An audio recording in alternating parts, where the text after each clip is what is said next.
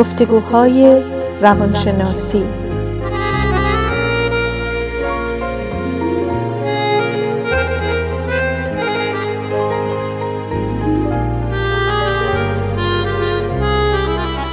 با دکتر سعیده ملک افزلی و دکتر شهرام اردلان.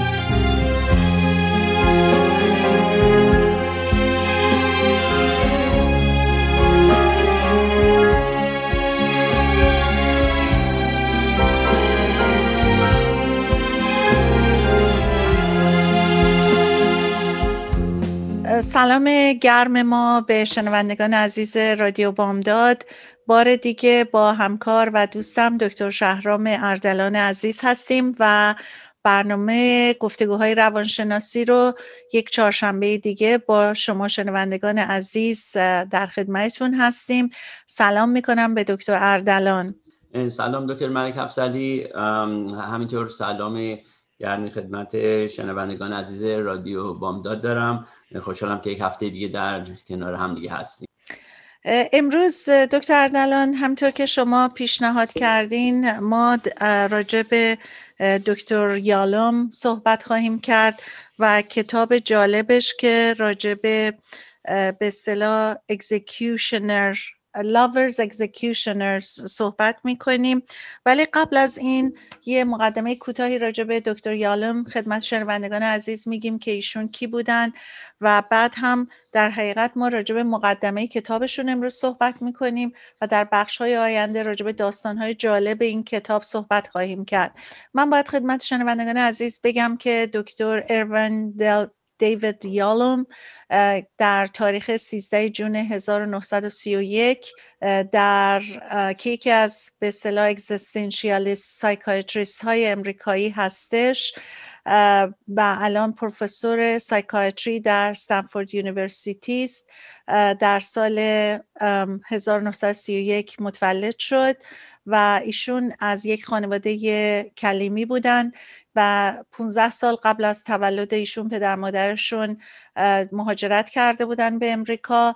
در واشنگتن دی سی زندگی می‌کردن و یک پدر مادرشون یک گروسری استور داشتن که در طبقه بالای اون زندگی می‌کردن و زندگیشون در بیشتر به کتاب خوندن میگذشت یا در قسمت بالای گروسری استور یا در کتابخونه بعد هم علاقمند شدن به رشته تب و در دانشگاه بوستون به تحصیل medicine پرداختن و بعد هم که به اصطلاح تخصصشون رو در کلینیک John Hopkins Hospital گذروندن و در رشته به اصطلاح روانپزشکی تخصص پیدا کردن. ایشون در حقیقت تخصصشون اونطوری که بیشتر من باهاشون شخصا آشنا شدم در تراپی های گروهی بود و معروف هستند به تبهرشون در به اصطلاح لید کردن و راهنمایی هاشون در گروه تر... گروپ تراپی. چیز بیشتری هست که دکتر عدلان شما بفرمایین راجع به یالم نه همین به حالت خلاصه شما خیلی خوب توضیح دادین. نشون پدر مادرش از روسیه به آمریکا میان همونطور گفتیم 15 سال قبل از اینکه به دنیا بیاد ولی در اصل مال لهستان بودن پدر مادر ولی به روسیه رفته بودن و از اونجا مهاجرت می‌کنن.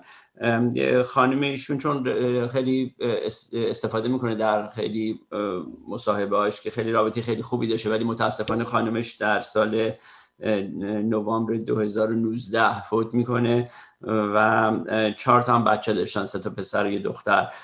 خودش البته الان دیگه امسال میشه 90 سالش تقریبا ولی هنوز فعالیتاشو انجام میده. خیلی هنوز کنفرانس اینا می‌ذاره. خب این سال قبل که همش virtual بوده. برای همین خیلی فعال هستش و من خودم شخصا خیلی به نوشته هایشون علاقه دارم چون existential psychotherapy و همطور که گفتیم group psychotherapy به اصطلاح درمانی گروهی و یا روان درمانی حالا وجودی به حالت existential بخوایم ترجمه کنیم دو تا چیزی هست که ایشون خیلی معروف هستن و من این کتاب ایشون رو خیلی با علاقه همیشه میخوندم و خیلی خوشحالم که داریم در مورد این کتاب به خصوصشون که زمانی بود که من در مورد در, در زمان دانشجوی من بود که این کتاب در آمد و قسمتی از کلاسامون بود که میخوندیم و در موردش صحبت می‌کنیم که الان دوباره صحبت کنیم. با تجربه بیشتری البته این بار من می‌تونم صحبت کنم در موردش. بله. و چقدر ایشون واقعا کتاب و داستان نوشتن؟ و چقدر داستانهای تحقیقی و خیالی و جالب ترین چیز اینه که حتی آخرین کتابشون در سال 2017 یعنی چند سال پیش پابلش شده و چقدر ایشون اوورد گرفتن. در سال 1974 76 77 87 92 2001 2009 هر کدوم از های بسیار نوتبل در حقیقت به ایشون تخصص پیدا کرده و چقدر در دنیای به اصطلاح روانشناسی ایشون به عنوان یک فرد خیلی مؤثر همیشه ازشون یاد برده شده و حتی من می‌دونم که در زمانی که خودم داشتم روانشناسی میخوندم ما کتاب ایشون رو برای گروه تراپی به عنوان کتاب درسی مطالعه می کردیم و نوشته های بسیار جالبی دارم و من فکر می‌کنم شرمنده های عزیزمون از این کتاب Love's Executioner استفاده زیادی بکنن. من در حقیقت می‌خوام ازتون خواهش کنم دکتر دلان شروع صحبتمون رو راجع به مقدمه کتاب ایشون شما شروع بفرمایید. حتما خیلی خوشحال میشم. من اول یک حالت خلاصه میگم از این به اصطلاح اپیلاگی که ایشون نوشتن. بعد در مورد هر کدوم از این نکاتی که سریع صحبتشون می‌کنم به طور مفصل یه ذره امروز بیشتر بازشون می‌کنیم. این کتاب که همطور گفتیم Love's Executioner یا فکر کنم جلاد عشق همطور که گفتیم. به اصطلاح ده تا داستان هست که به قول خود اروین یالا میگه این اینها داستان های واقعی هستن. و ولی خب مسلما همونطور که می‌دونیم ما کانفیدنشیالیتی چیزای محرمانه هست. در تراپی که ایشون طوری عوض کردن یه چیزی که گفتن هیچ امکان نداره متوجه بشه که من در مورد کی صحبت می‌کنم. حتی کسایی که ازشون اجازه گرفتم و در مورد اوناست خودشون خیلی گفتن احتیاج نبود اینقدر عوض کنیم. ولی به هر حال این داستانا رو ما بعدا از هفته دیگه از اولی شروع می‌کنیم. ولی چرا می‌خوام این مقدمه بدیم؟ چون مقدمه ایشون که کتاب existential psychotherapy شون که می‌نویسن مثلا اساس روی فلسفه existential therapy که این ایشون آوردتش تو همون existential psychotherapy و چهار تا نکته یا به قول خودش four givens چهار تا داده شده به اصطلاح میگه که همه انسان ها در طول زندگیشون تجربه می‌کنن و این چهار تا چیز به طور خلاصه من بگم اولیش مرگ هست. یعنی به اصطلاح ترسی که هر کسی از مرگ داره. ما اینو بیشتر توضیح میدیم. ولی هر کسی این رو خواهد تجربه کرد و حالا کسی از مرگ در نخواهد رفت و این چطور آدم می‌تونه با این مرگ رو در رو بشه و به معامله کنه که زندگی بهتری داشته باشه و همش نگران نباشه. یه نگرانی دیگه یا ترس دیگه آزادی هست که این هم دوباره در موردش صحبت می‌کنیم. برعکس مرگ خیلی به نظر ترسناک میاد. آزادی خیلی چیز مثبتی میاد و شاید خیلی ها بگن و آزادی دیگه چطور ممکنه یه استرا برای آدم بیاره و چیز چیزی باشه که آدم ناراحت کنه. حالا در مورد اون هم صحبت می‌کنیم. این سومین این نکته ای که ایشون میگه و میگه آدم همه براشون یک مشکلی می‌تونه می‌تونه ایجاد کنه آیسولیشن یا این انزوای تنهایی هست. که در مورد اونم بیشتر خواهیم صحبت کرد. و آخریش به سر میدینگلسنس بدون بیمعنای زندگی که خیلی ها سوال می‌کنن که میگن این زندگی چقدر مثلا چه ارزشی داره نداره اینا در مورد اونم صحبت خواهم کرد. یعنی این چهار تا چیز به اصطلاحی که مرگ آزادی انزوا و بیمعنا بودن زندگی چهار تا چیزی است که میگه همه آدما میرن در یک موقع در زندگیشون با این چهار تا باید معامله کنن و بستگی داره که چه جوری اگر بتونن به حالت خوبی با این مسئله معامله کنن خب شاید زندگی خیلی خوبی داشته باشن ولی اگر نتونن با این چهار مسئله خوب رفتار کنن شاید زندگیشون سختتر بشه و از این خیلی ها رو به تراپی میاره به خاطر این مسائل هستش. و دکتر دلان این که ایشون میگن که با بیمارهایی که سرکار داشتن غیر از به هر حال موارد دیگه می‌خوان که سلامت باشن می‌خوان جوون بمونن. یعنی در حقیقت یه مقداری همون ترس از مرگ به هر حال سلامت بودن و اینکه می‌خوان جوون بمونن یکی از به هر حال استراگلای آدم ها هستش و من فکر می‌کنم شاید مثلا حالا من در کل نمی‌دونم از نظر آماری ولی خب شاید مثلا خانم ها حتی بیشتر به دلایل حالا ژنتیکی دی یا محیطی فرهنگی بیشتر بخوان که همیشه زیبا بمونن و همیشه جذاب و جوون باشن. ایشون راجع به این هم صحبت می‌کنه و درد بودن همون به اصطلاح existence pain من اتفاقا وقتی که داشتم بیشتر راجع بهشون مطالعه می‌کردم یاد شما افتادم به خصوص چون که شما عقیده به اگزیستانشیالی سایکولوژی دارین و فکر کردم که حتما باید علاقه زیادی به دکتر یالوم بیشتر داشته باشین و کاراشون. بله کاملا درسته. مخصوصا این چهار تا نکته که میگه حالا در موردشون عمیق‌تر صحبت می‌کنیم هر کدوم. ولی قبل از اینکه در مورد هر کدومشون صحبت کنیم یک مثال جالبی هم خود یاله می‌زنه تو همین مقدمش که مقایسه می‌کنه به اصطلاح تراپیست چون خیلی می‌خواد یه کمک هم می‌کنه که کسایی که تراپی انجام میدن چطور انجام بدن و البته این فقط برای تراپیست نیست. شما فکر برای زندگی هم هست. مثلا با وجودی که خود یالم اینو در مورد هنر تراپی داره استفاده می‌کنه اینو مقایسه می‌کنه با هنر آشپزی. من داشتم فکر می‌کنم مثل هنر زندگیه. چون من فکر می‌کنم تا یه اندازه آدمایی که موفق هستن تو زندگی هنری هم دارن که تونستن حالا با همون کوشش و سعی و همون چیزی که قبلا صحبت کردیم ولی یک به اصطلاح تونستن به یه جایی برسونن که باید خوبه در مورد هنر اینا استفاده آدم استفاده بکنه و یاد بگیره ازشون. ولی مثالی که خود یاد می‌زنه خیلی جالب مقایسه می‌کنه که یک در مورد یک آشپزی که معلمی بوده صحبت می‌کنه میگه خودش این تجربه ای رو داشته که کلاس آشپزی برداشته بوده با چند نفر دیگه ولی این شاگردا هر چیزی که امتحان می‌کردن که معلم می‌گفته هیچ وقت به خوبی معلمه در نمی اومده و گفت یه روز نگاه می‌کنه خیلی با دقت بیشتر به معلمه می‌بینه. درست قبل از اینکه معلمه این غذایی که به اصطلاح به همشون گفته همه یک اینگریدینت رو درست کردن و اینا به در قبل از که سرو بکنه یه مقدار ادویه و چاشنی و اینا می‌زنه بهشو که اینو به دیگران نگفته بوده. و اونایی که میاره اصلا غذاش یک مزه دیگه میره و خودش میگه خیلی جالب این ادویه اضافه کردن و چاشنی و اینا made all the difference. تمام فرق معامله این بود. و میگه خودش در مورد تراپیستا صحبت می‌کنه که اینایی که تجربه دارن و من می‌خوام میگم آدمایی که به اصطلاح تجربه تو زندگی دارن و شاید هنر زندگی رو می‌دونن اون سپایس و اون ادویجات و اینا رو می‌دونن که چه, چه موقع بزنن به موقعش استفاده کنن تو زندگیشون و چه موقع استفاده کنن که به زندگیشون یک معنای مخصوصی میده یک به اصطلاح زندگیشون رو بهتر نشون داده میشه و خودشون بیشتر لذت می‌برن از زندگیشون.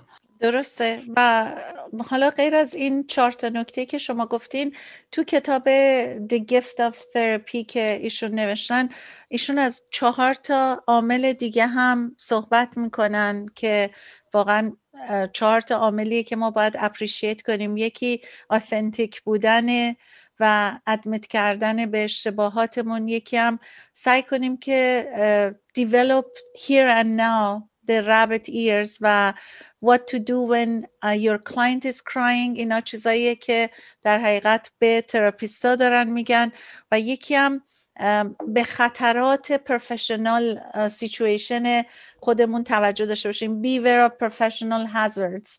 و اینا در حقیقت ایشون نه تنها راجع به کل مردمی که باشون سرکار داشتن صحبت می‌کنن. همطور که شما گفتین به تراپیست هم در صحبتاشون advice هایی میدن و در مقدمهشون هم این چهار موردی رو که گفتن در حقیقت کلا هم راجع به به اصطلاح patient هاشون صحبت می‌کنن هم یه نوع awareness ی به تراپیستا میدن. بله و این اتفاقا یک صحبتی که شما کردین در مورد here and now و همینطور در مورد group therapy که ایشون می‌کنن یه دلیل مشخصش که دکتر یالم استفاده می‌کنه از group therapy دقیقا همینه چون این مسئله here یعنی در اتفاقی در حال میفته خیلی براش مهمه و میگه چی بهتر از group therapy یا روان درمانی گروهی چون در اونجا آدم می‌تونه کاملا ببینه اتفاق و در همون موقعی که اتفاق میفته چون اکثر اشخاصی که حالا به اسم مریض client ما بذاریم میان توی تراپی خیلی وقت آدم نمی‌تونه ببینه بیرون چطور هستن. ولی توی خود therapy session یا توی group therapy به اصطلاح طوری که رفتار می‌کنن رفتارشون با هم دیگه توی اون گروه کاملا نشون میده و یک therapist می‌تونه خوب بفهمه که چه داره اتفاق میفته و اگه مثلا یه نفر aggressive هست خب می‌تونه بگی که اینم پس در بیرون اینو پس این این حالت دست میده بهش این کارا رو می‌کنه اگه عصبانی این حالته اگه passive هست اینه. و خیلی خوب آدم می‌تونه این به اصطلاح here and now رو ببینه توی group therapy و برای همین این خیلی استفاده می‌کنه از group therapy که از دلایل اصلیش همین هست. درسته و ما خودمونم تجربه کردیم توی group therapy هایی که به اصطلاح لید می کردیم چقدر از این بکم فورتی که خود افراد با هم صحبت می‌کنن هم یک منیجر خوب سشن و یک کس که لید می‌کنه می‌تونه ازش بهره برداری کنه و توجه گروه و به اون چیزی که داره گفته میشه و نتیجه که گرفته میشه برگردونه. همین که باعث میشه خب حتی ما می‌دونیم توی به اصطلاح CBT dialectic به اصطلاح که راجبش حالا هم بیشتر صحبت می‌کنیم توی گروه یکی از session یکی از قسمت هایی که مهمه برای borderline therapy کردن. مریض هایی که borderline disorder دارن. به خاطر همین dialectic که خود افراد با هم دارن effective بودنش خیلی بیشتره. به هر صورت کلا ایشون خب تبهری که در group therapy داشتن در field psychology خیلی محسوسه همونطور که شما داریم میگین افراد با هم خودشون باعث می شدن که خیلی بیشتر نشون داده بشه شخصیتشون و رفتارشون. بله درسته. من مطمئن نبودم که می‌خوایم اول break بگیریم بعد در مورد یکی یکی از اینا صحبت کنیم یا می‌خوایم شروع کنیم به نه پیشنهاد خوبیه. اجازه بدین یه بریک کوتاه بگیریم و برگردیم راجع به اون چهار تا پایه هایی که ایشون صحبت می‌کنن صحبت کنیم.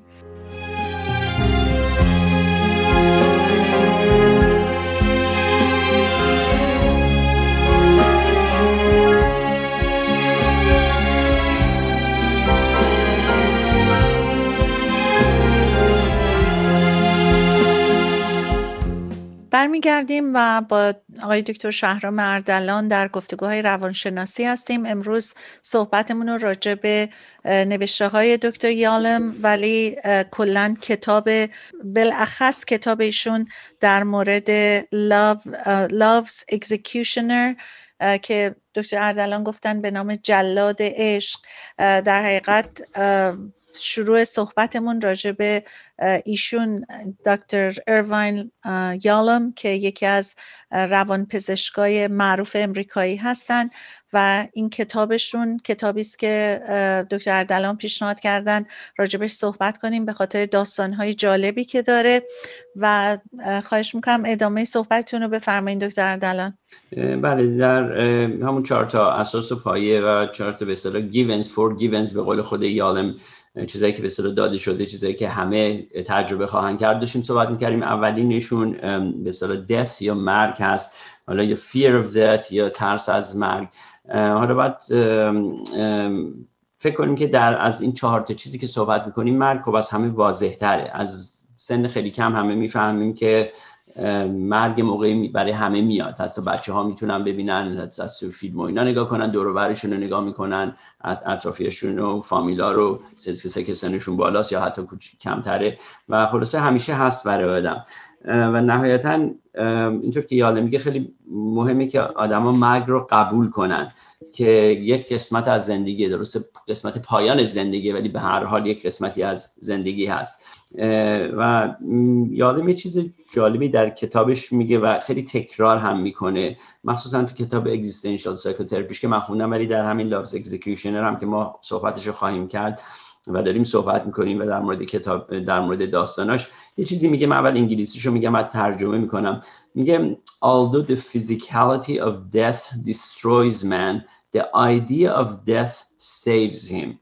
ترجمهش میشه یعنی با وجودی که مرگ به جسم و بدن انسان رو از بین می‌بره ولی ایده مرگ آدم رو نجات میده. حالا چجور؟ یکی که میگه چطور این ایده مرگ آدم رو نجات میده؟ این خب جالبه چون طوری که یادم میگه میگه اگر هیچ آگاهی از مرگ نداشتیم ماها خب همینجوری اصلا زندگی رو انجام می‌دادیم بدون هیچ فهمیدنی که چه اتفاقی خواهد افتاد همینجوری پیش میره به اصطلاح حالت مرگ که وقتی فکر می‌کنیم در موردش و مثلا در موردش بیشتر می‌فهمیم یه حالت ضروریتی میاره توی زندگیمون. یعنی, یعنی مثلا چی؟ یعنی به هر حال همه ما می‌خوایم یک به اهدافی تو زندگیمون داشته باشیم و یه کارایی بکنیم. از سن پایین خیلی وقتا این کار رو می‌تونیم شروع کنیم. مثلا چه موقع مدرسه بریم چه موقع ازدواج کنیم چه موقع بچه دار بشیم اینا. خب این حالت به اصطلاح وقتی یعنی این مرگ حالتی به اصطلاح برای آدم یه چهارچوبی میده توی زندگی آدم که خب ما این چهارچوبو داریم. مثلا اگه بگیم آدم ها مثلا بگیم حالا مثلا 70 80 سال حالا مثلا زندگی می‌کنن تو زندگی هم سنام رفته بالا ذره فرق کرده الان. ولی به هر حال مثلا نمیگیم 500 سال یا نمیگیم مثلا 10 سال. خب حدودا مثلا میگیم حالا مثلا بین 70 مثلا 80 90 سال حالا اگه همه چی خوب پیش بره و اینا. برای همین آدم می‌تونه به هر یک چارچوب و اساسی رو تو زندگیش داشته باشه که بتونه به اصطلاح استفاده کنه و بگه خب من اینقدر وقت دارم حالا چه کار می‌خوام با مثلا زندگی می‌کنم مثلا در فلان سن بازنشستگی بشم و اگه مثلا مریضی و اینا اینا هر چیزایی که آدم نمی‌تونه کاملا پیش, پیش بینی بکنه ولی به هر حال می‌تونه یه مقدار پلنینگی بکنه و می‌تونه خلاصه یه حالتی برای زندگیش چارچوب و یه پایه و اساسی بده.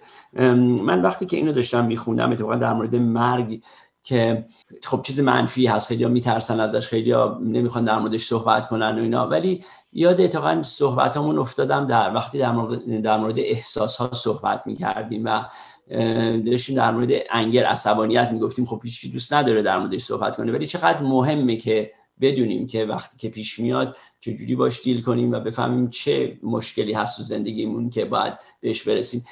مرگم گفتم می‌تونیم به همون حالت به حالتی که نگاه کنیم که خب می‌دونیم یه finality یه پایانی میاره برای زندگیمون و اون بتونی کمکی کنه که زندگیمون رو خوب انجام بدیم. چنان که توی تجربه که خود یالم تو همین group therapy ش داشته با بسیار افرادی که برای که با خیلی terminally ill کسی که سرطان داشتن خیلی تو گروه درمانیاش تو روان درمانی گروهیش با اشخاصی بوده که سرطان داشتن و با اونها کار می‌کرده. خیلی رو احساس می‌کنه که زندگیشون رو اونقدری که می‌خواستن نکردن تا اون لحظات آخر که می‌فهمن واقعا دارن میمیرن. و میگه بعضیشون شاید مثلا مدت کمی رو داشتن که زندگی کنن ولی خودشون میگن بهترین دوران زندگیشون رو مدت بوده. چون انگار قدر زندگی رو بیشتر می‌دونستن انگار بیشتر از زندگیشون استفاده کردن یا ارزش زندگیشون رو بیشتر می‌دونستن. برای همین خیلی خوبه که آدم نذاره به حدی برسه که خب بفهمی که دیگه در لحظات آخر زندگی ولی یه حالتی که زندگی رو طوری انجام بده که انگار one day at a time هر روز انگار یه روز آخرشه یا هر روز براش مهمترین روز باشه. اون یعنی منظورش اینه که این ایده مرگ می‌تونه زندگی آدم زندگی آدم رو نجات بده از این از این نظر. کاملا درسته و اتفاقا توی یک قسمتی از صحبتاشون هم همینو میگن که اکثر کسایی که مراجعه کرده بودن به ایشون وقتی در حقیقت داشتن راجع به این کتابشون صحبت می‌کردن صحبت از این بود که پیشنت ها میان پیششون و صحبت از این می‌کنن که دلشون می‌خواست اون مثلا همسرشون بود و اون حرفی رو که دلشون می‌خواست بهش می‌زدن. دلشون می‌خواد اون پدر مادری که باهاش زندگی شاید تلخی رو در یه زمانهایی داشتن می بودن و بهشون می‌گفت چقدر دوست داشت که باشون رابطه بهتری داشته باشه. یعنی چقدر کسایی که میان به تراپی مشکلاتی رو بر خودشون تو زندگی ایجاد کردن در اثر همون ایموشنا رو نشون ندادن همون رابطه های خوب و یا دوست داشتن ها رو نگفتن و ایشون البته در همین مقدمه کتاب یه صحبتی هم می‌کنن راجع به اینکه ما بر اینکه به در حقیقت حقیقت مرگ خودمون رو عادت بدیم خیلی زیرکانه از دیرش هم در میریم. و وقتی که جوون هستیم اصلا در حقیقت نادیده می‌گیریم مرگ و با کمک البته پدر مادرامون و بهمون اطمینان میدن که به هر حال از طریق مذهب از طریق داستانهای قدیمی که در حقیقت ما الان جوان هستیم و خیلی راه درازی در پیش داریم و به هر حال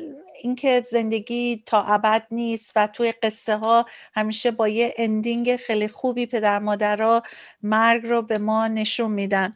بله درسته. اما دوباره در مورد من خیلی صحبتشو می‌کردم. خواستم میگم که خیلی وقتا برداشت ما از این مسائل فیلم های هالیوود هست و خیلی وقتا نمی‌خوان مثلا نشون میدن ولی خب واقعیت اینه که چنین چیزی هست. خیلی به حال مثلا نشون میدم خب به حال آدم ها میرن به بهشت مثلا یا به این ور حالا یه شاید عقایدی داشته باشن. ولی نهایتا اینه که ما باید قبول کنیم اگه هر چیزی دیگه بعد از مرگ هم باشه اون زندگی به حالتی که الان بوده تموم شد و یک به مرحله دیگه رسید و خیلی خوبه که اشخاص این رو بدونن با باش معامله کنم و بعد به اون مرحله ای که حالا خواهد اومد یا نیومد ما اونو هیچکی نمی‌دونه. ولی این زندگی که الان دارن رو استفاده کنن. این واقعا هدف اون هستش. و ضمنا در یه قسمتی ایشون میگن که حقیقت خود مرگ تلختر از صحبتش و ترسش نیست. یعنی در حقیقت مثل خیلی چیزهای دیگه که ما پیش پیش چقدر ازش میترسیم. ولی در حقیقت خودش وقتی اتفاق میفته به بدی اون تصوراتش نیستش.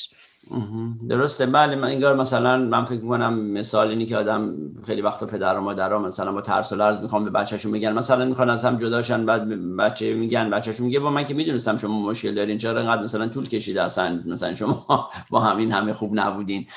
و به هر حال درسته. بعضی وقتا اون اونطور هم آدم وقتی احساس می‌کنه به بعدی اینی که آدم صحبتشو می‌کنه و اینا نیستش. می‌خوایم بریم که قسمت بعدی که فریدام باشه. بله بله بعد فریدام درست برعکس مرگ همونطور که گفتیم معمولا خیلی همه از ازش میترسن. فریدام یه چیز خب خیلی خوبیه خیلی به حالت مثبتی همه خوششون میاد آزادی داشته باشن. ولی حالا چرا؟ یا فکر می‌کنی که آزادی می‌تونه مثلا اضطراب انگزایتی برای خیلی ها بیاره و خیلی ها میترسن ازش.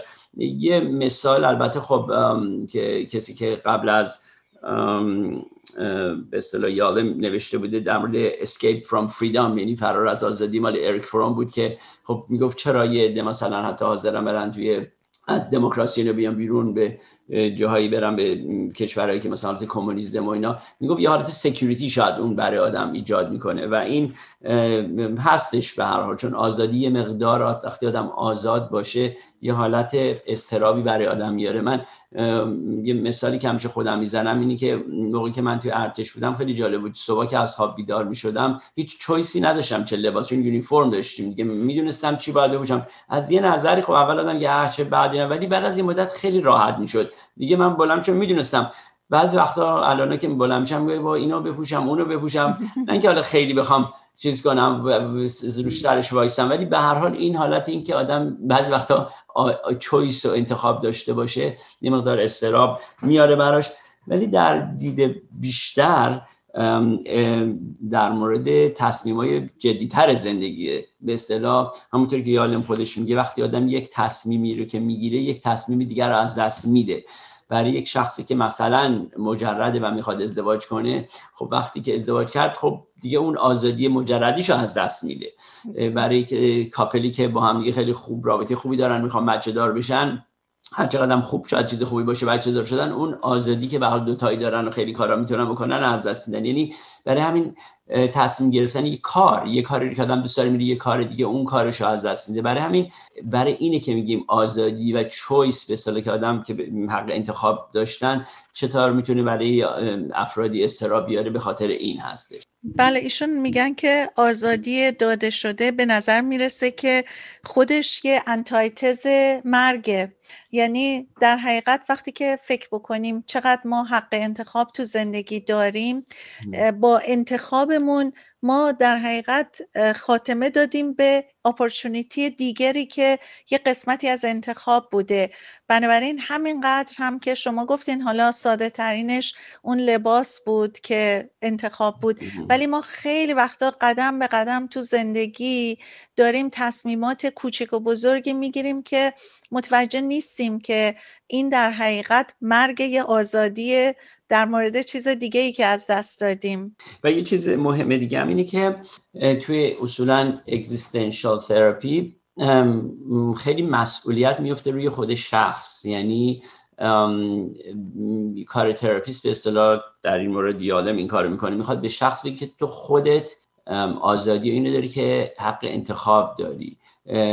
خب یه مقدار فشار دوباره استرس بیشتر رو آدمه. چون خیلی هم میان تو تراپی خیلی دیگر می‌خوان blame بکنن یا سرزنش کنن. بگن تقصیر مثلا spouse منه رئیس منه نمی‌دونم بچگی منه. اگه حتی بریم توی تراپی های دیگه مثل مثلا psychodynamic که خب بیشتر میگن مشکلات از بچگی بوده می‌تونه شخص بگه خب آره بچگی اینطور بوده یا environment هم تو behaviorism مشکلاتی که environment هم داشته من اینجوری کرده. ولی یه خب سختی اگزیستنشن تراپی اینه که فشار زیادی میره روی خود شخص که تو آزادی اینو داری که مشکلات خودت رو رها کنی و با تصمیمایی که بگیری با همون کوشش و تلاشی که بکنی ایناست خیلی مهمه برات که باید انجام بدی و خودتو به اصطلاح بلیم کسی رو نکنی. خودتو مسئول خودتو باید بدونی. خب خودش خیلی می‌تونه استراب داشته باشه برای شخص. دقیقا همینطوره. چون مسئولیت میفته روی شخص و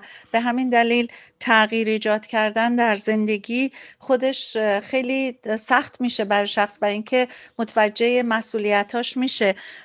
من اتفاقا این مطلب فریدام رو داشتم برمیگشتم. فکر شعر مولانا حضرت مولانا افتادم که ایشون می‌گفتن که در قفس باز بوده و یه پرنده ای تو قفس بوده و با وجودی که در قفس باز بوده این پرنده نمی‌خواسته پرواز بکنه و علتش اینه که خودش در ذهن خودشون قفس رو ایجاد کرده بوده. یعنی یه وقتایی در قفس بازه ولی خود انسان ها شاید به دلیل ترس از مسئولیتی که بعد به دوششون میفته ترجیح میدن با تمام سختیاش بازم تو اون قفس بمونن و آزادی رو از خودشون سلب کنن.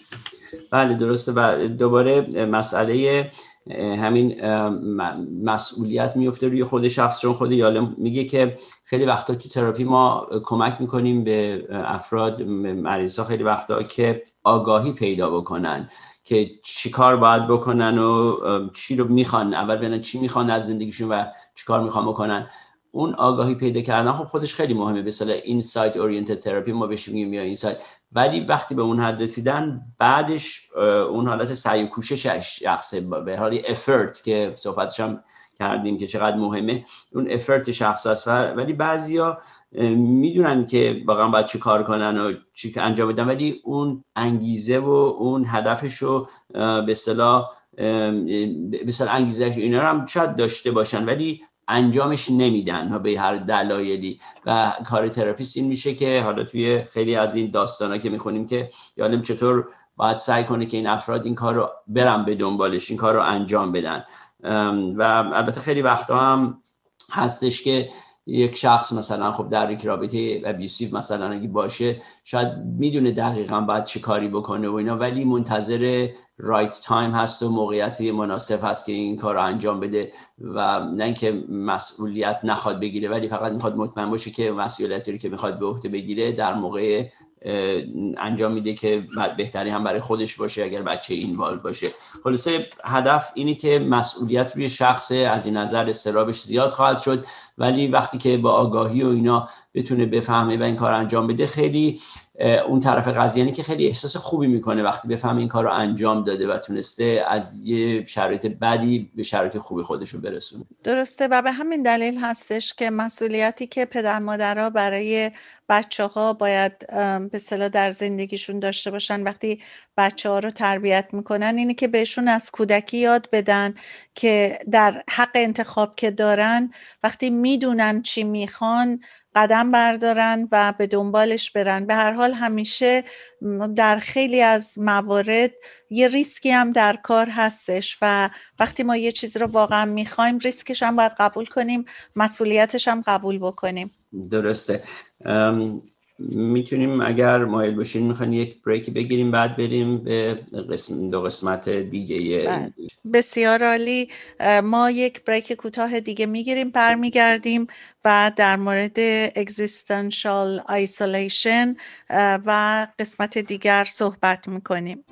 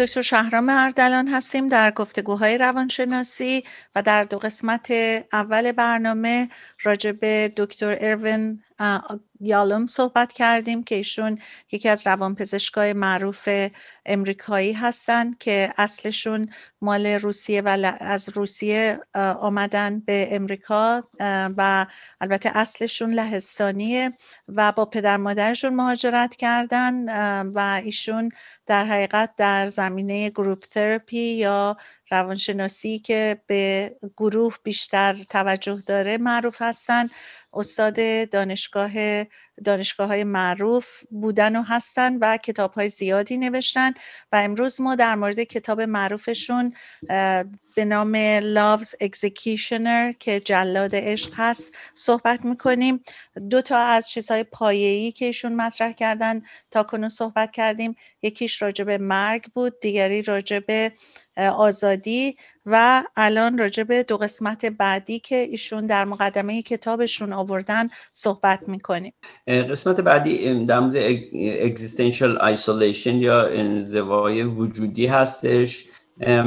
اول باید بگیم که این existential isolation که اروین یادم صحبت می‌کنه چیزیه که همه افراد دنیا از دیشون دارن. یعنی این چیزی نیست که یکی بگه نه من همچین چیزی رو ندارم. این این این فاصله که بین هر شخصی با دیگران هست. یعنی به سلام طور که ما به زندگی میایم به تنهایی و از این دنیا میریم به تنهایی هیچ کی باهامون نیست. اینم تو زندگیمون به هر حال موقعهایی هست که هر چقدر رابطه نزدیکی با دیگران داشته باشیم به هر حال خیلی موقع هست که ما اون تنهایی existential چیز احساس می‌کنیم. به اصطلاح انزوای وجودی یا existential isolation رو احساس می‌کنیم. و از دید یالم خب خیلی خوبه که آدم راحت باشه با این مسئله. چون کسایی که راحت نیستن به هر در و دیواری می‌زنن به اصطلاح که خودشون توی رابطه قایم کنن یا چیز و این میگه این چیز سالمی نیست. البته خود یالم میگه اینو بعد مشخص کنیم که یه interpersonal isolation و intrapersonal isolation اون دوتا فرق دارن با existential isolation چطور؟ interpersonal isolation برای کسایی که اصولا در رابطه اجتماعی خوب نیستن نمی‌تونن با دیگران خوب رابطه برقرار کنن. کسایی که اصولا آدم میگه خب مثلا خجالتیان تنها نمی‌تونن با دیگران به جوش بخورن این خیلی فرق داره. با اون چیزی که ما صحبت می‌کنیم. چون در مورد existential isolation حتی یک شخص می‌تونه در رابطه بسیار نزدیکی با یک partner ش داشته باشه پدر و مادرش بچه هاش دوستاش ولی هنوز باید قبول کنه که موقعی هست تو زندگی که تنها خواهد بود. تصمیمایی رو باید تنها بگیره و مسلما خیلی کارهای دیگه تو زندگی هست که می‌تونه تنها انجام بده و اگه تنها هم انجام بده و تصمیم تنها بگیره خیلی بهتر هم است مثلا داشتیم فکر می‌کنیم چیز قبلی مسئولیت قبول کردن در مورد یک چیزهایی. بعدش هم intrapersonal isolation هست. خب اون دیگه انزوای کسی که در درون فردی نفر احساس می‌کنه که در نهایتا یالم میگه مثل multiple personality یا شخصیت چندگانه هست که هر شخصیت یک به اصطلاح خودشو داره احساسات خودشو داره و برای همین خود شخص نمی‌تونه کاملا تصمیم بگیره که در کدوم شخصیت رو داره. خب اون خب یک case extreme هست. البته ما در موردش زیاد مجبور نیستیم صحبت کنیم. چیزی رو که می‌خوام یه مقدار بیشتر در موردش صحبت کنیم اینه که چطور بعضی ها از ترس همین existential isolation مثلا ازدواجایی می‌کنن که می‌خوان همیشه دیپندنت مثلا باشن. یا دوستیایی رو حتی پیدا می‌کنن که همیشه دوستر به اصطلاح دوستشون یا پارتنرشون رو می‌خوان شیلد خودشون مثلا سپر خودشون قرار بدن. خودشون نمی‌خوان هیچ کاری کنن چون از ترس اینی که اگه کاری بکنن یا حالا احساس مسئولیت نمی‌خوان یا از ترس همین تنها بودن خیلی براشون ترسناک هست این مسئله. و چیزی که خب یالوم میگه اینی که کار تراپیست باید این باشه که اینا بتونن این این تصمیم رو خودشون انجام بدن. حتی موقعی که تراپی بعضی وقتا میان مثلا فکر یک زن و شوهر که میان و خیلی وقتا صحبت اگه می‌کنن یکیشون مثلا میگه بگم مثلا من این کارو کردم میگه خب ما این کارو می‌کنیم. یعنی همیشه خودشون رو وابسته کامل می‌دونن به یکی دیگه کار تراپیست این باید بشه که اینو جدا کنه که هر کسی تصمیم خودش رو بگیره هر کسی در مورد خودش صحبت کنه. درسته. و ایشون راجع به existential isolation که همون انزوای وجودی شما گفتین به این صورت صحبت می‌کنه که میگه یک خلأ غیر قابل پل زدن بین خود و دیگرانه. در حقیقت هر انسانی وقتی خوب فکرشو بکنین یک دنیای تنهایی برای خودش داره. هر چقدر هم شما در رابطه با دیگران باشین اون چیز وجودی یعنی در حقیقت درون شما و اون چیزی که در وجود شماست مختص خود شماست. خیلی چیزای ناگفته ناشنوده هست که در وجود شماست و در حقیقت هر انسانی یک دنیای در این حال تنهایی برای خودش داره. بله درسته. و همینطور که گفتیم یالم خیلی با افرادی که سرطان داشتن توی گروپ تراپی کار می‌کرده با اینا. و یکی که جالب میگه اینه که خیلی از این افراد مثلا میگن که یکی از سختترین چیزهایی که در مورد مرگشون میگن که باید انجام داد. اینه که در مورد که سختترین چیزهای مردن خب اونا فکر می‌کنن که اینی که باید تنهایی آدم انجامش بده. یعنی می‌دونن که دیگه کسی نیست در اون موقع با آدم و خب سخته. ولی حالا یک حالت مثبتی شاید یالمین میاره. میگه ولی با وجود این که خب این چیزی که تنهایی باید آدم انجام بده وجود یه نفری که خیلی آدم رو دوست داره و همیشه در اون لحظات آخرم با آدم باشه تو این تجربه‌ای که داشته میگه خیلی به اون شخصی که در حال مرگ بوده کمک می‌کنه. یعنی درسته که این, این مسئله باید تنهایی انجام بشه ولی اون به اصطلاح کامپشن نشون دادن و با اون شخص بودن تا اون لحظات آخر میگن چقدر دلگرمی خوبی برای اون شخصی که داره از بین میره می‌تونه باشه. درسته و همینطور که هیچ به اصطلاح در حقیقت solution ی به isolation تنهایی انزوای تنهایی نیست. ولی که من فکر می‌کنم به هر حال تراپیست ها می‌تونن کمک کنن افرادی رو که احتیاج به کمک دارن در این زمینه که واقعا به نتایج منفی یا دروغینی رجوع نکنن به خاطر این افورتی که بذارن برای فرار از این. یعنی در حقیقت با خودمون خلوص داشته باشیم و با خودمون در تنهایی که داریم تشخیصش بدیم و همطور که شما عنوان کردین برای فرارش رو نیاریم به چیزهای دروغین و کاذب و یه سرپوشی روش بذاریم. یعنی در حقیقت آشنای خودمون بشیم. بله همون که که گفتم خب خیلی مهمه که یعنی توی این تراپی به اصطلاح اگزیستانسیالیسم چون روی شخص روی فرد خیلی تکه زیاد می‌کنه. خب خیلی مهم هست که مسلما اطرافیان اطرافیانمون کسانی باشن که دوستمون داشته باشن ساپورتمون کنن اینا. ولی خیلی وقتا تصمیمایی باید گرفته بشه که به هر حال هر شخصی باید با خودش بگیره و این متاسفانه همینطور که یاده میگه بعضی فرار می‌کنن از این حالت مسئولیت و آزادی که به اصطلاح دارن و تنهایی و می‌خوان یکی دیگه به اصطلاح حالا سرزنش اون رو بکنن یا اینکه میترسن خودشون دست می‌گیرن به خاطر اعتماد به نفس ندارن. و همین کار این باید این باشه که بگیم که نه باید بتونی خودت به عنوان یک فرد این کار رو انجام بدی و نهایتش اینه که consequence هایی داشته باشی که ازش می‌تونی یاد بگیری و زندگی تو بهتر بکنی. و حالا جالبه که تو این داستانهایی که ما در هفته های دیگه صحبت می‌کنیم مثال ها رو می‌بینیم که چطور اشخاص رفتار می‌کنن با این به اصطلاح چند four givens ی که یالوم صحبتشو کرده که ما البته هنوز یکی دیگه مونده که صحبت کنیم در مورد درسته. و یه چیز دیگه که باز بر من قابل توجه بود این که ما مخصوصا تو فرهنگ خودمون چون خب بچه ها که طبیعه تا یه سنی در حقیقت مادرشون هم جز خودشون رو جز مادرشون میان ما میانای یعنی یکی می‌بینن و بعد یواش یواش به یه سن بلوغ که می‌رسن دیگه خودشون رو جدا می‌کنن به دوستاشون می‌رسن بیشتر و بعد هم در اینکه میرن به دنبال سرنوشت آینده خودشون. ولی چقدر خوبه که ما به عنوان پدر مادر این آگاهی رو هم به بچه ها بدیم که ضمن به اصطلاح حمایتی که می‌کنه میشون همیشه در صدد باشیم که بهشون یاد بدیم که برای خودشون تصمیم بگیرن خواسته های خودشون رو بشناسن و ما کمکشون بکنیم که در حقیقت یک تصمیم گیرنده مصممی بشن تو زندگی در مورد کارهایی که می‌خوان بکنن و چیزهایی که می‌خوان. و قسمت آخر که در حقیقت معنا دادن به زندگی هستش. بله. خب این خیلی مثالی که یادم می‌زنه میگه خب خیلی تراپیسته که قبل از خودش بودن خیلی اگزیستنشال تراپیستا خیلی میگن این شاید مهمترین چیز باشه برای بعضیشون که مثلا همون معنا دادن به زندگی. من خودم موقعی که کار می‌کردم با خیلی, یعنی کار تراپی خیلی انجام می‌دادم برای من این خیلی همیشه مهم بود. چون فکر کردم که این خیلی از افراد این مسئله lack of meaning نداشتن معنا تو زندگی براشون خیلی مهم بود. از یه طرف دیگه اینو می‌تونیم نگاه کنیم اینی که ما تا حالا خب صحبت کردیم که آره به ها میم تو دنیایی که آخرش میمیریم و خیلی ها می‌تونن فکر کنن که خب پس این خیلی حالت پسیمیستیک و خیلی به منفی می‌تونه باشه. چه فایده داره؟ ما این زندگی چه معنایی داره و اینا.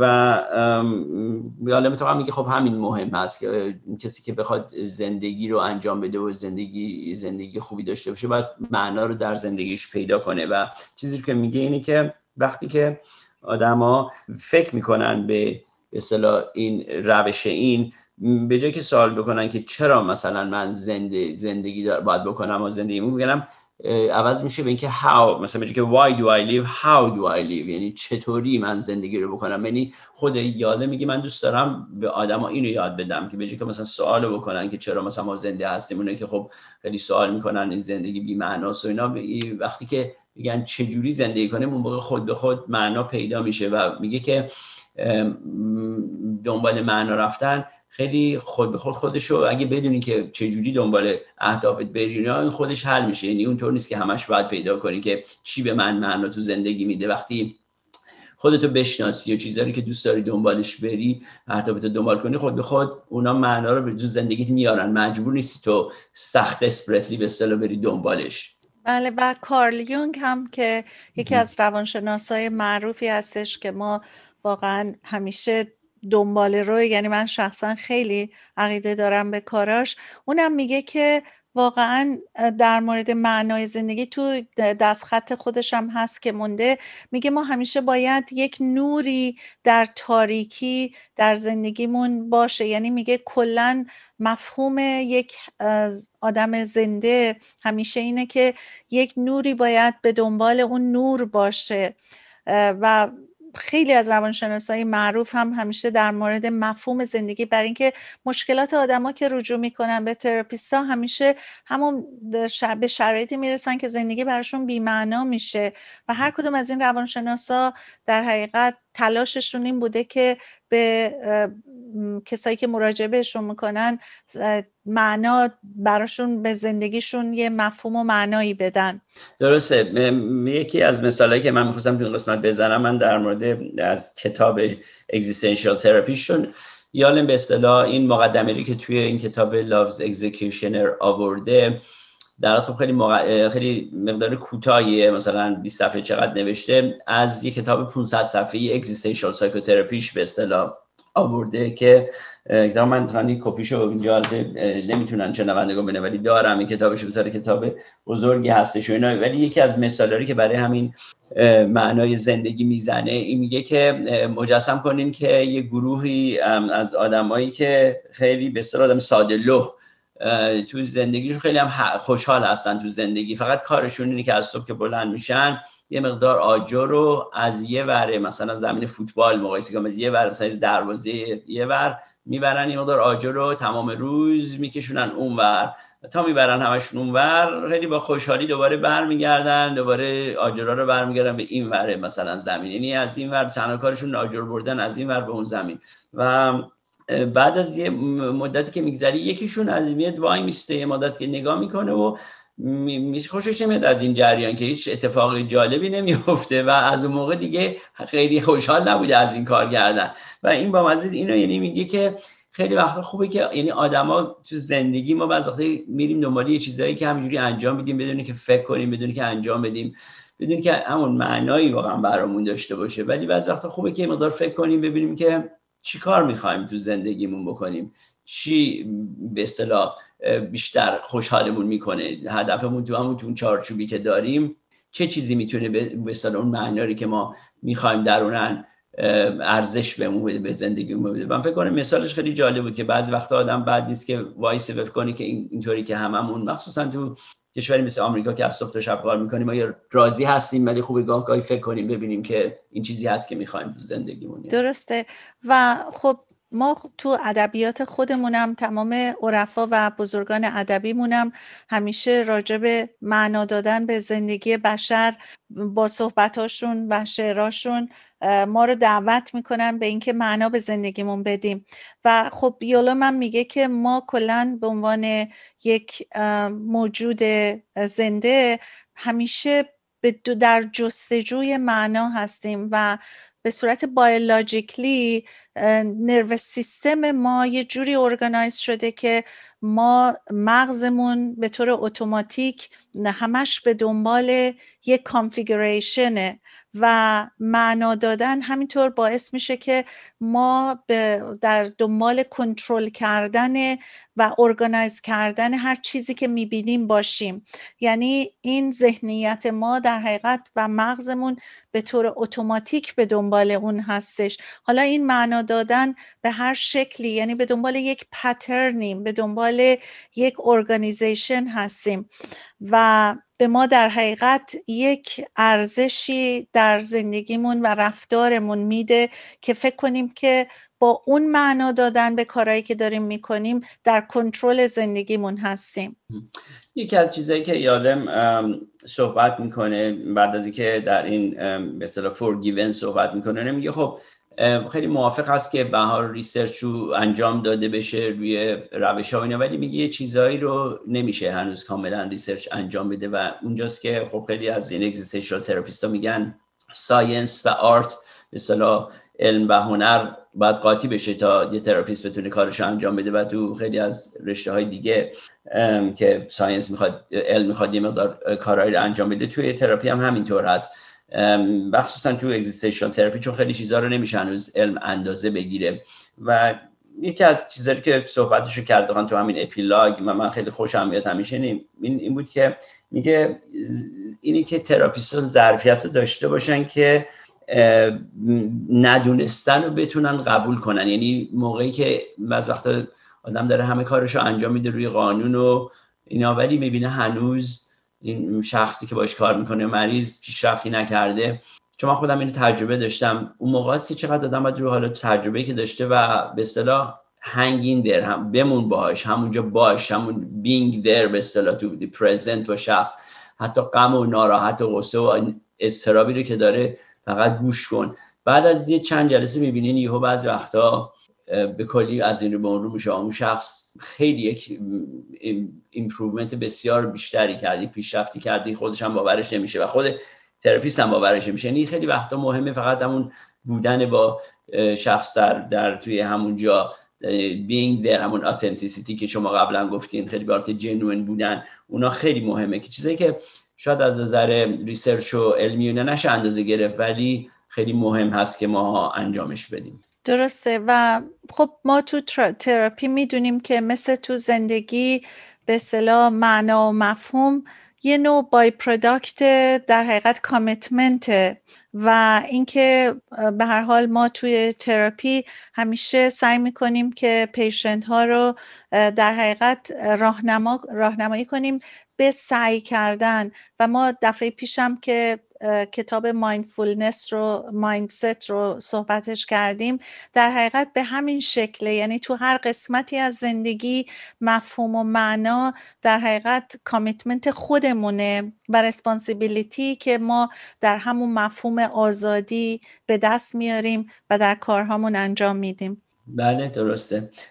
یه قسمت دیگه هم که در مورد چون هفته دیگه صحبت می‌کنیم در مورد این داستان ها و role therapist که خود یالم هست صحبت می‌کنیم که therapist به اصطلاح role ش به عنوان یک observer نظارگر و participant و شرکت کننده هست.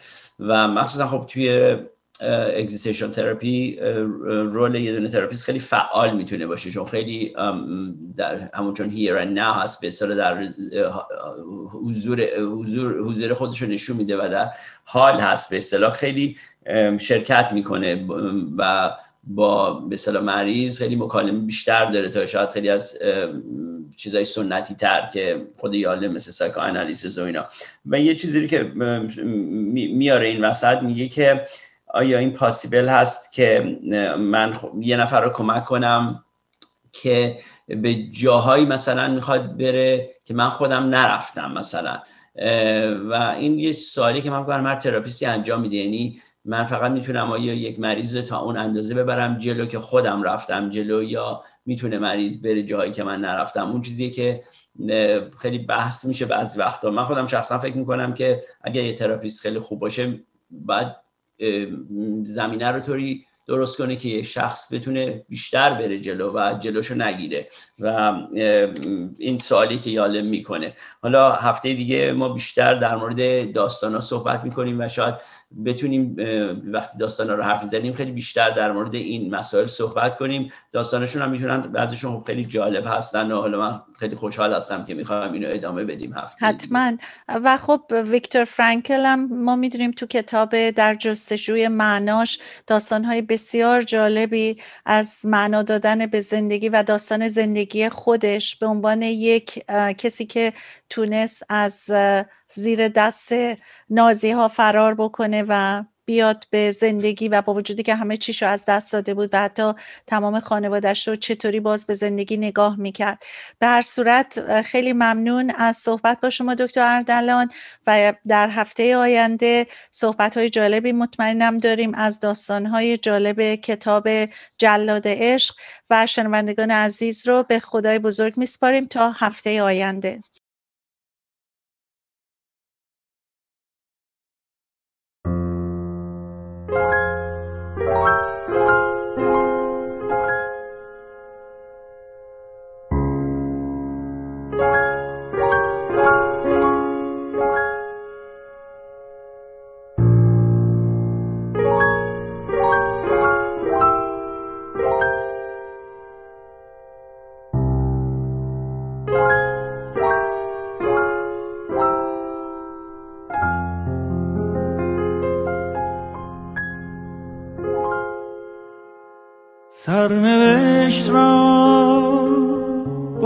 باید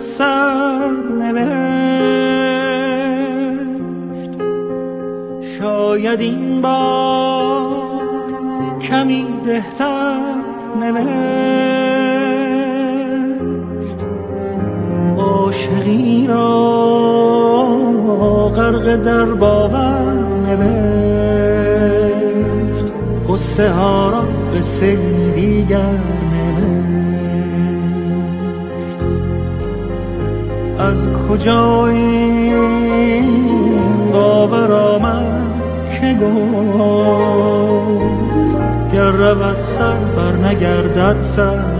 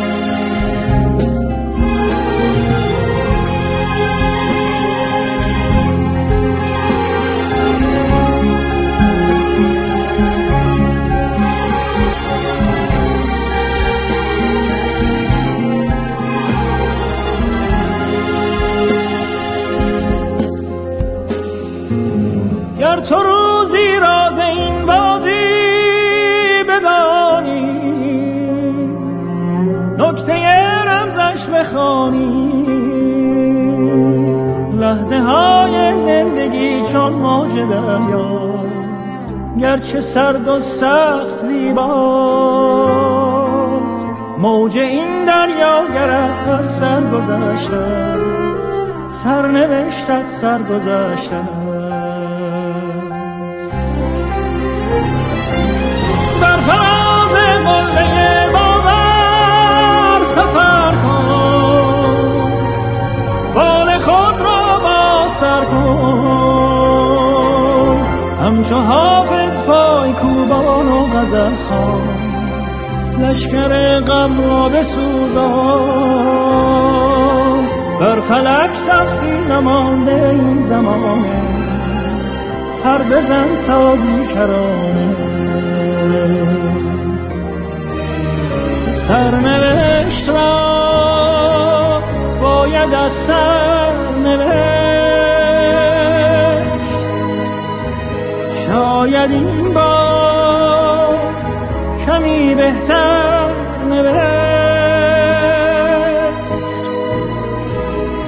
عاشقی را غرق در باور نوشت.